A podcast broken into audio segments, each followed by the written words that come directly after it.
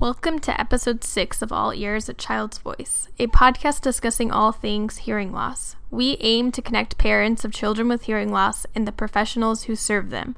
We're your hosts. I'm Tatum Fritz. And I'm Jessica Brock, and today we have Landon Lacey on the show with us. Welcome, Landon. Hi.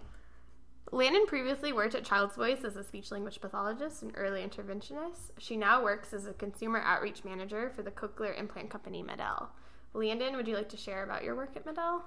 Sure. So I am part of the consumer team and I support people that have cochlear implants and learning how to use their device and their rehab process. Um, I also talk to people th- who are thinking about getting a cochlear implant. And then I help professionals like you learning how to use the devices and how to troubleshoot them. Landon, before we introduce our topic for today, we thought we'd start by asking if you have any favorite like work stories from the past week to share with our listeners. Yeah, there was a really cool experience that happened recently. Um, this is the story of a mom, actually, in Minneapolis who has been deaf for 15, 20 years. And she's been okay with reading lips and everything, but she recently had a couple of kids, and for safety reasons, she was concerned that she wouldn't be able to hear them if they were crying or if somebody fell down. Yeah. So she decided she's going to get a cochlear implant. She got a MED-EL implant, and we had all really counseled her that she would probably just get environmental awareness. Mm-hmm. We didn't want her to expect any speech understanding or anything. She would just know that somebody was crying. And they turned it on, and a week later, she was understanding everything her children said. So it's been this huge miracle in her life, and I love reading all her emails and updates right now. that's amazing. A week later? Mm-hmm. That's wild. Yeah. I got chills. It's really cool. That's, wow. That's so interesting. Mm-hmm. Yeah. That's a great story. Thanks for sharing, Landon. Yeah. Today we are going to talk about theory of mind, which is a favorite topic of Landon's. Landon, you might want to share a little bit more about your experience studying this topic, but we know that you were involved in some research at UNC as a graduate assistant studying theory of mind. Is that accurate? yeah, so UNC was doing a longitudinal study called Outcomes of Children with Hearing Loss, and they were looking at a lot of different domains of um, children with hearing loss and where their deficits could be. And one of them was theory of mind. And so I was helping analyze part of the research on that end. And that was what really piqued my interest. I didn't realize how big of a deficit kids with hearing loss can have. Landon is also currently traveling the country leading a six hour workshop for early interventionists on theory of mind and how best to incorporate it into your practice. We will go into further detail at the end of, at the end of the episode about how you can learn more about attending this workshop, so stay tuned. We should probably define theory of mind before we go any further. Um, Landon, do you have a good definition for theory of mind? Yeah, so theory of mind essentially is the idea that someone can know that what is in their head is different than what's in someone else's head. So it's not a theory in the sense that we think this is something that happens. We know that this is something that happens. This is a fact. Theory of mind is a fact. The theory part of it is that we are theorizing about what's in someone else's head. So right now, when you sit here smiling at me, I'm theorizing that you're here connected with me and we're enjoying this. But I mean, potentially you could be thinking about dinner or something else. so all day long, what we're doing is reading what other people are giving us in terms of social cues and making a working theory about what they're thinking about. So a theory of mind basically is just knowing different people think and feel and want and believe different things. What helped me understand theory of mind was learning about how it's studied and how you can assess whether a child is developing theory of mind. So, that classic research example where a mom and her child are with a researcher in a room together, and the researcher may put a cookie in the cupboard in front of the mom, and when the mom leaves the room, the researcher moves the cookie to the fridge and asks the kid where they think mom will look for the cookie when she comes back. Below a certain age, children will say that she will look in the fridge, even though mom couldn't have this information since she was not in the room. Yeah. yeah. And for a lot of people, that task that you're mm-hmm. describing mm-hmm. is synonymous with theory of mind. So that's called the false belief task mm-hmm. and it came about they researchers invented it in the early 80s and it blew people's minds it was like this huge psychological revolution that all of a sudden we realized that three year olds couldn't do that and five year olds could, and children with autism couldn't do it, um, and children with Down syndrome could. And it became this huge subject of research that all pivoted around that task, that false belief task. And so today, if you go online and you Google theory of mind, usually what will come up is, is that activity, the, mm-hmm. that false belief task. But when I talk about theory of mind, I'm looking at it from a more uh, broad viewpoint mm-hmm. where I look at it from the perspective of uh, something that you acquire across across the lifespan. So, like my husband and I are still working on this, right? Like, I'm like, what are you thinking? and it's something that I think we never really fully get because we can't read people's minds, but we get better at it as we go. So, really, there's that narrow viewpoint, which is the false belief task, and then the more broad view of learning how to engage socially and appropriately over the course of your lifespan. Mm-hmm.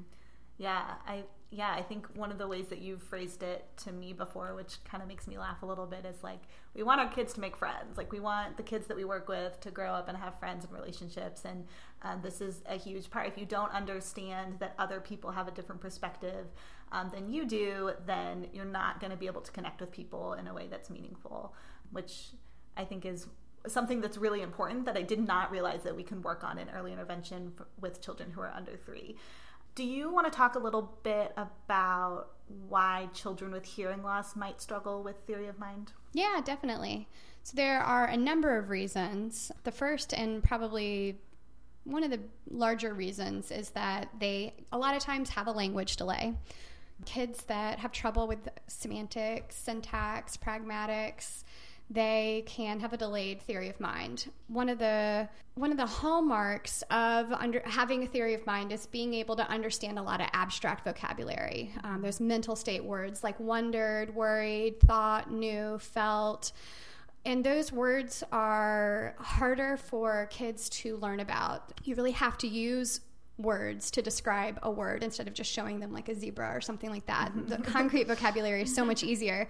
And so kids with hearing loss, a lot of times that are language delayed, they might have trouble with syntax and grammar, but then they're also having trouble with these words like the difference between frustrated and disappointed. Mm-hmm. And I think the language aspect um, plays a role. But, you know, that being said, one of the things that has blown me away with the research is that there are a lot of kids that have average or above average language with hearing aids and cochlear implants that are still delayed in theory of mind. And so I guess the bigger question there is is why? And one of the answers to that is parent input.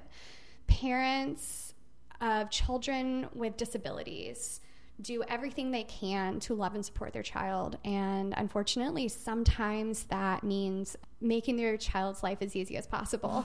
A lot of times, what that means is that they do input those concrete vocabulary words, those preschool ready words. Mm-hmm. You know, this is a pencil, this is a zebra.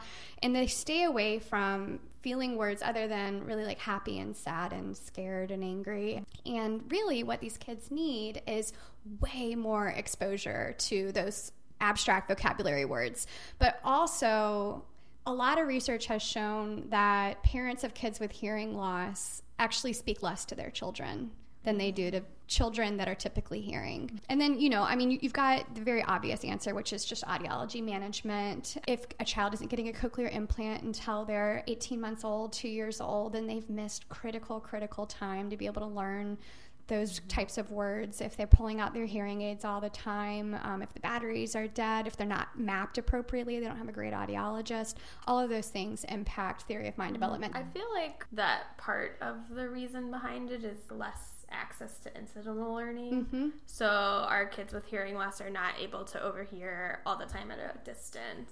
So they're missing out on those opportunities to observe maybe the way their family interacts maybe the way their other siblings interact or their kids other kids in the daycare interact. Have yep. you read anything about that? Yep that's huge. Their listening bubble is decreased. And so where a child that has normal hearing is able to sit in the living room and overhear mom and dad talk about how they're concerned about paying the bills. And maybe they don't mm-hmm. understand everything, but they're picking up on, I'm really worried. How are we going to? And they might choose maybe not to go ask mom for apple juice right then because it doesn't feel like it was a good time. Where mm-hmm. a kid with hearing loss isn't picking up on all those words. And the way that I kind of think of it, and I haven't read it like this anywhere, but this is this is the way that I think of this, is kind of like triangulation. You've mm-hmm. got two people that are talking, and you're not a part of their conversation, but you're triangulating. You're on the outside of that conversation, and you're going back and forth and back and forth in your head trying to put together what they're saying. And what that teaches a kid is that these two people have two different thoughts. Mm-hmm. They're thinking two different things and they're communicating it through these words. Mm-hmm. And that allows them to know that what's in my head is different than what's in your head. And there are so many plus sides to developing strong theory of mind that I think that even if a parent has typically developing, typically hearing child, this should be a part of their repertoire. This should be a part of their parenting. They're setting their child up to be a better spouse and to have better job opportunities and to be a better student in class, to be more likable. I mean, what we really want is to be able to communicate socially and for people to like us. Mm-hmm. What's the point in having a really great vocabulary if nobody wants to be around you? I'm thinking of a parent of a newborn child and maybe they're listening to this and they're thinking like what is this girl talking about? Mm-hmm. like okay in a few years I'll, I'll start talking about you know that i'm mad about the traffic or that the the storm that's coming worries me or whatever. Um, is that can a can a parent of a newborn child um, do anything to kind of begin the process of setting their child up for success in terms of their child's theory of mind? Yes there's a lot that they can do but i'm going to start with uh, one of the reasons why, and it's one of the more powerful studies that I've read. Um, this is a study out of the Netherlands that has kind of changed the way that I look at early intervention and theory of mind. Um, so, this woman, uh, her last name is Meristo, she wanted to see if kids with hearing loss look different than kids with typical hearing on that false belief task at a much younger age. Mm-hmm. So a lot of people have said, well, of course you can't pass the false belief task before then because you don't have the language for it. You don't have mm-hmm. um, complements, which mm-hmm. is a, a sentence structure. And so what this group did was they made a nonverbal false belief task. Um, she sat them on their parents' lap and put a screen in front of them and they used this eye gaze technology. So the computer was able to measure how long the child looked at certain areas of the screen. Mm-hmm. And that was basically the child's way of telling you, I know I know what's coming. It's going to be over here. So what they did is they had a video animation on the screen where there was a tunnel and it split into a Y. So at the end of each of the legs of the Y, there was a box. And so they used the classic Tom and Jerry cartoons mm-hmm. in order to act this out. So Jerry, the mouse, goes into the tunnel at the base, and then you can't see, it's opaque, and he comes out on one end, either the left or the right, and then he goes into a box on either end. And then Tom, the cat, is watching Jerry the mouse and he wants to catch him. So after he sees that he goes through the tunnel, he goes to the right, he gets in the box on the right, then Tom goes into the tunnel. And that's when they start measuring where the infant is looking. So Tom goes into the tunnel, it's totally opaque. Is the kid looking at the box on the right or the box on the left? And that tells you that they know which side the cat's going to come out, mm-hmm. right? Yeah, yeah, so they habituate the kid to this. The mouse goes on the left, the kid looks on the left, mouse goes on the right, kid looks on the right. And then they decide that they're going to test it. So they set the child up to be able to test this by introducing a change where the mouse climbs out of one box and runs over to the other side and gets in the other box. And the cat watches him do this. So you, you get to see that the cat knows that the mouse has made this change. Yeah. And so the child watches the boxes and chooses the right or the left. And then in the actual experiment, what they do is they have the mouse go into one box and then the cat leaves the screen. So the cat hasn't witnessed this change. Mm-hmm. The mouse goes into the box on the right with the cat watching, and then after the cat leaves, moves into the box on the left. And then the cat comes back onto the screen and goes into the tunnel. Where does the child look? Does the child look where the mouse actually is? Right.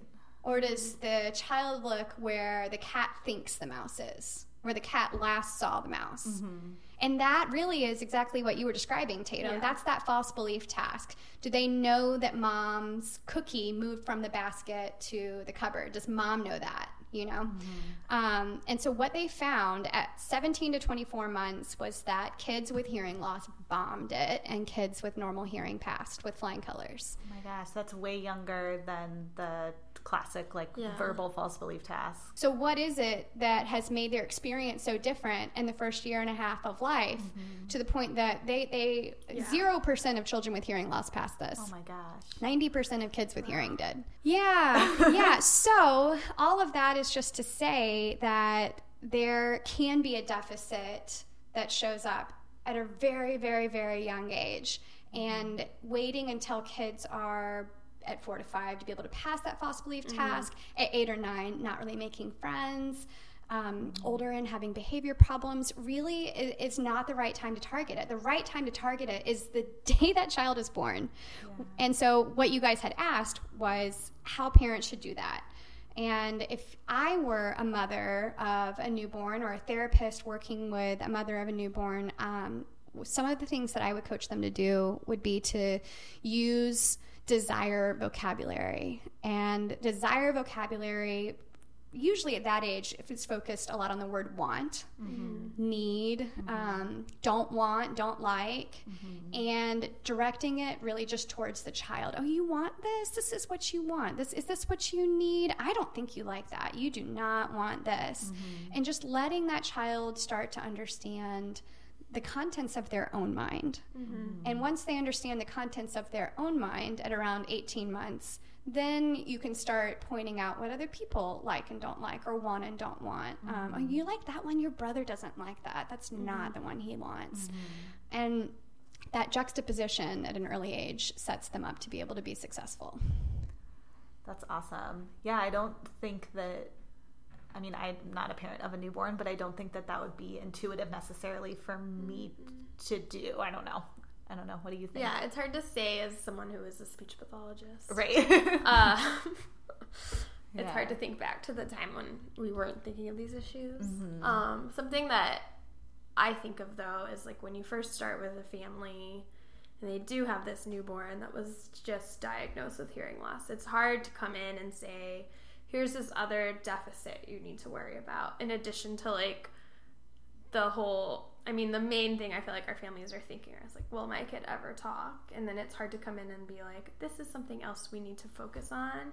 So, how do you recommend that therapists incorporate this, explain it to families, bring it up without putting more on their load? Yeah, so if I were picking up a new family of a six month old that was profoundly deaf, I definitely wouldn't use the word theory of mind. I think that that can be too academic and intimidating. Um, but I would start talking about social emotional development, wanting to develop that. And I think kind of a non invasive, easy way to get parents to put it on their radar softly is just to include a section in your notes for that. So mm-hmm. you've got your speech goal, you've got your language goal, mm-hmm. and then sometimes people call it cognitive, but I think you can also just call it social emotional. What you're working on are is their ability to self regulate, um, to make requests. Um, I mean, what you're working on in therapy with a six month old is all of the foundational communication skills. So it's pretty easy to wrap up social um, emotional skills into that because you should be looking for ways that a baby is communicating wants and things that they mm-hmm. want and things that they don't want. well, I, I also think that for a lot of therapists, they talk about joint attention in those early mm-hmm. ages as well. And joint attention is fundamentally related to theory of mind. Mm-hmm. If I look at something across the room with baby a couple feet away and I point at it, you know, maybe there's a ball and I point at it and I say, Look, there's your ball. And baby looks at the ball, baby looks back at me. We've accomplished joint attention, but what we've also accomplished is that baby has just read my mind. Mm-hmm. I'm not just a mechanical arm waving across the room. I mm-hmm. am showing that child there's something over there that you're interested in. And that is the earliest form of mind reading mm-hmm. is joint attention. And we can do that at a very young age. Um, and we can add that into our therapy lesson plan. So it doesn't have to say like my child isn't going to have a deficit in social skills when they're in sixth grade. So we've talked about gesturally communicating with pointing things out to kiddos, talking to them. Are there other ways that parents of really young children can start to work on theory of mind?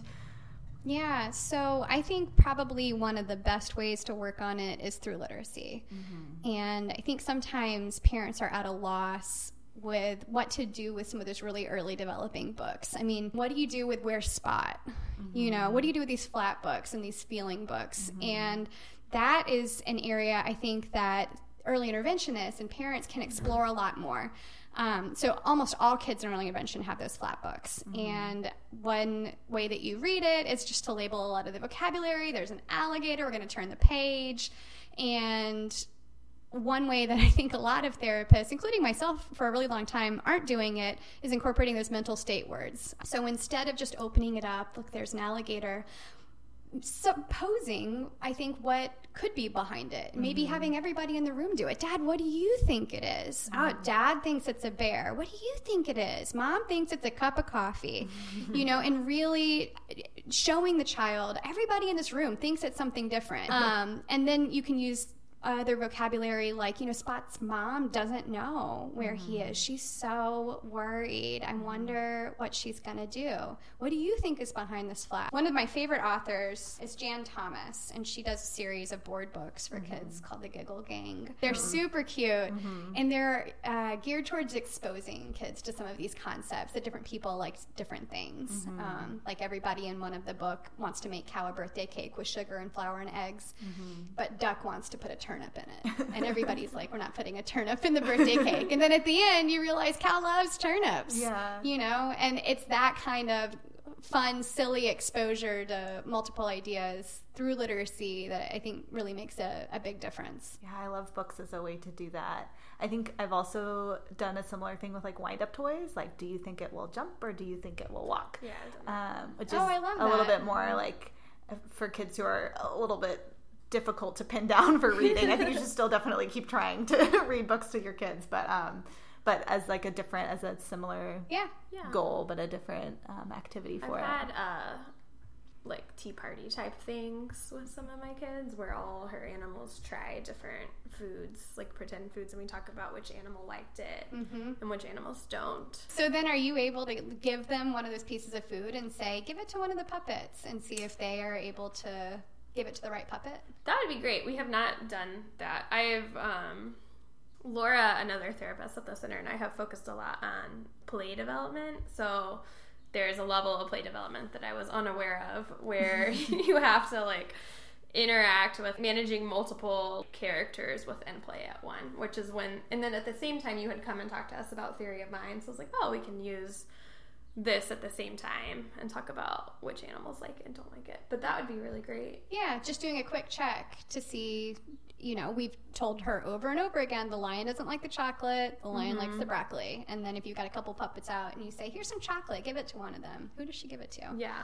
Yeah, and starting to realize that you know being able and that and that really is setting them up for the opportunity to in preschool and kindergarten yeah. know that their friend loves a certain puzzle and choose to get it and bring it to their friend because they know that that's going to strengthen the bond and they want to make their friend feel good. It's those types of things that set them up for that. Yeah, but you brought up another great point of pretend play. Um, i mean pretend play just like joint attention is it is theory of mind. If mm-hmm. you're playing grocer, you're putting yourself in that person's shoes. Mm-hmm. You're pretending to be mommy, taking care of a baby, and that requires that you are able to empathize with them mm-hmm. and think the way that they would think. When you and I first started talking about theory of mind, uh, it was not something that I was thinking about a lot and then we started talking about it and I th- I thought to myself, "Oh, I ki- like I kind of do some of this stuff. like I don't mm-hmm. call it theory of mind and I don't call it um, you know, social emotional.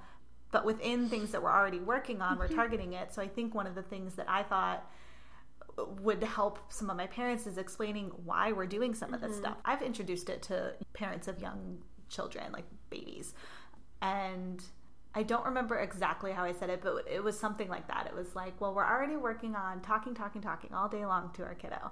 And we talked about a lot of different nouns and a lot of different verbs. And today we're going to think about emotions. So we're going to give her this box that she can't open and talk about how it might make her feel. Um, fortunately, that kiddo had an older brother who thought it was hilarious that she couldn't open the box. So it was a very fun, like, easy, functional way to incorporate it. Um, and this family like took off with it. Like a few weeks later, she started the kiddo started crying, and the dad I don't remember what he said, but said something like, "Oh, that made you sad that you know." Whatever, you fell down or something. Did that hurt? Uh oh, look at your brother. He's really mad that we're not playing with him.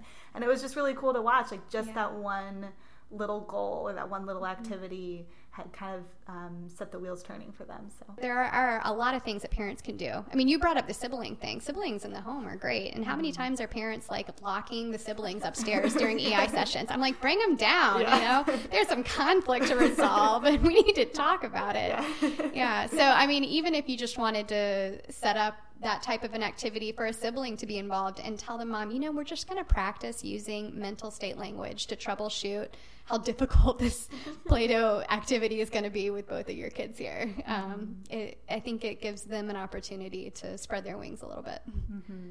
Another way that um, you mentioned, I mean, there are a million different ways that you can work on theory of mind, right? but one of the ways that you um, taught me how to work on it is talking through a lot of the things that we think to ourselves. Um, do you want to expand on that a little bit? Do you know what I'm talking about? Yeah, absolutely. So the way that I put it is you have to turn the inside out. I think as parents, so I think a lot of times we don't want kids to hear the negative things that go on in our head. Like if there's a little one that's playing on the floor and you're around the corner, you spill coffee on your shirt, you might think, oh, God. This is my favorite shirt. and I have to go wash this. I want to go get another one. But you might not let a kid overhear all that. But actually, that's a great opportunity for them to hear your disappointment and also to realize that it's not the end of the world. And that kid probably will spill something on their shirt, and they might be able to remember how you self regulated in order to solve that problem. While our families are thinking of what to incorporate, or um, therapists are thinking what to incorporate, what milestones should we be looking out for when it comes to theory of mind? Yeah, that's a great question. So, in infancy, when a kid is newborn up through like 18 months, we're looking for joint attention. We want them to be able to pay attention to what somebody else is looking at, look back up at them, and maybe enjoy looking at the same thing together, whether that's a book or a ball or whatever. Um, and that, as we said earlier, is one of the earliest forms of mind reading. So that joint attention is really important.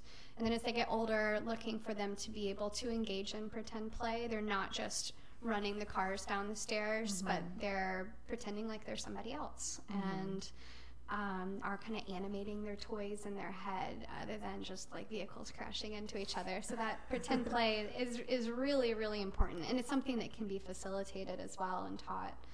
Um, and then between three and five years old, the, that big milestone is the one that we talked about, that false belief task. Um, but before then, some kids really develop a nice ability to anticipate people's preferences. So pre false belief task, post pretend play, kids should learn to be able to do something where they are able to show who likes what.